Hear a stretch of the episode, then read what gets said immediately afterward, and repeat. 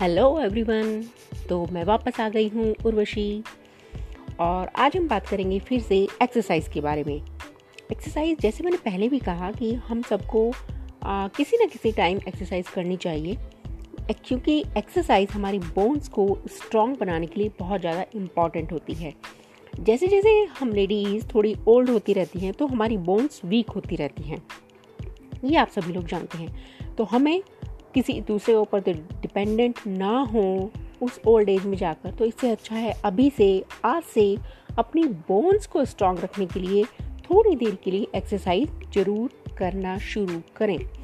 तो जैसे मैंने कहा कि हम या तो वॉक कर सकते हैं या हम कभी कभी घर पर वो दोपहर में भी वॉक कर सकते हैं। बट आज मैं बताऊँगी आज आपको एक सिंपल एक्सरसाइज जो आप वही घर पर ही कर सकते हैं।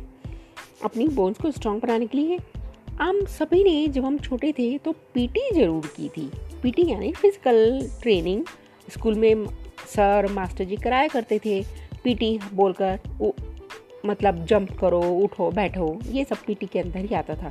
तो उसमें से ही एक एक्सरसाइज है, सिर्फ़ जंपिंग रस्सी कूदना। जी हाँ रस्सी कूदना हम सभी को बहुत पसंद होता है।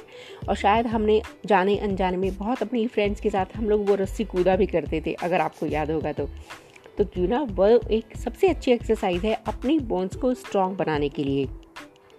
यहाँ मैं आपको एग्ज़ाम्पल देता देती हूँ मिलिन सोमन। आप बहुत सी लेडी जानती होंगी मिलिन सोमन को।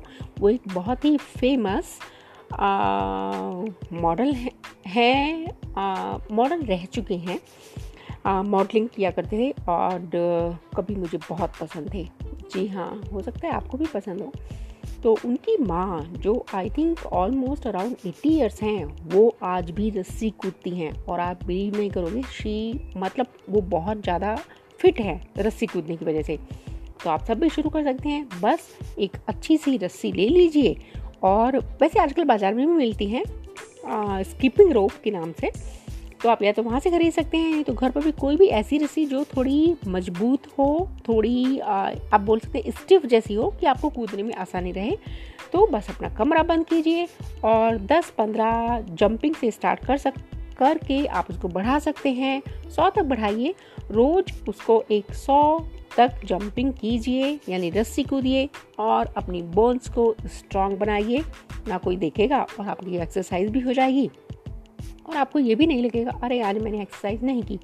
तो चलिए आज से शुरू करते हैं। स्कीपिंग रॉप हंड्रेड तक लेकर जाना है और अपनी बोन्स को स्ट्रॉन्ग बनाना है। तो चलिए कल फिर मिलते हैं। Bye bye